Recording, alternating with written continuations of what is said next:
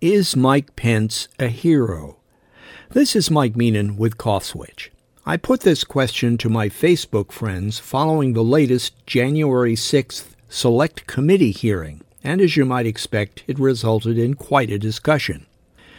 For many, Mike Pence has been a national joke. He is known for calling his wife mother and his refusal to be in the company of another woman unless mother is there too.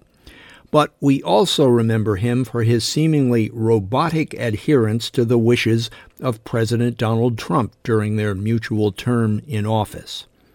Until January 6, 2021, that is, when he pushed back on Trump's incessant and demeaning pressure that he not certify the 2020 electoral votes, a ceremonial but necessary function to seal the victory of Joe Biden and Kamala Harris as the new president and vice president.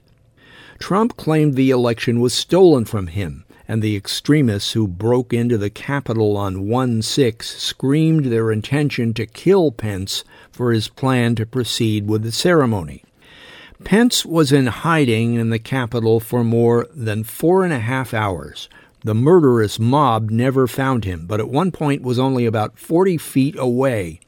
Even Pence's own Secret Service detail insisted that the vice president get into a waiting car to be driven to safety, but Pence, not knowing where that car might take him, refused. After authorities regained control of the Capitol, Pence proceeded with the ceremony, completing the electoral vote certification with a joint session of Congress in the wee hours of January 7th. What is a hero? Well, there are those whose decades of unyielding bravery in battle or against other forms of opposition earn them that title. But then there are people who have lived otherwise unremarkable lives, yet do a single brave thing exactly when it is needed.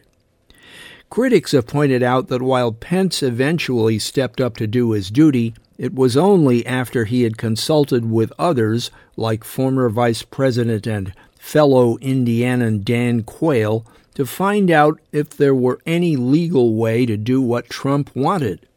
Quayle and Pence's own legal advisers insisted there wasn't.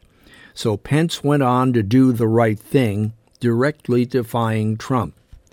It is my feeling that in history books, if there are still such things in the future, Pence will go down as having saved the Republic, for that moment at least. Pence may now seek to run for president himself. I don't plan to vote for him, but I'm not laughing at him anymore. I'm Mike Meenan.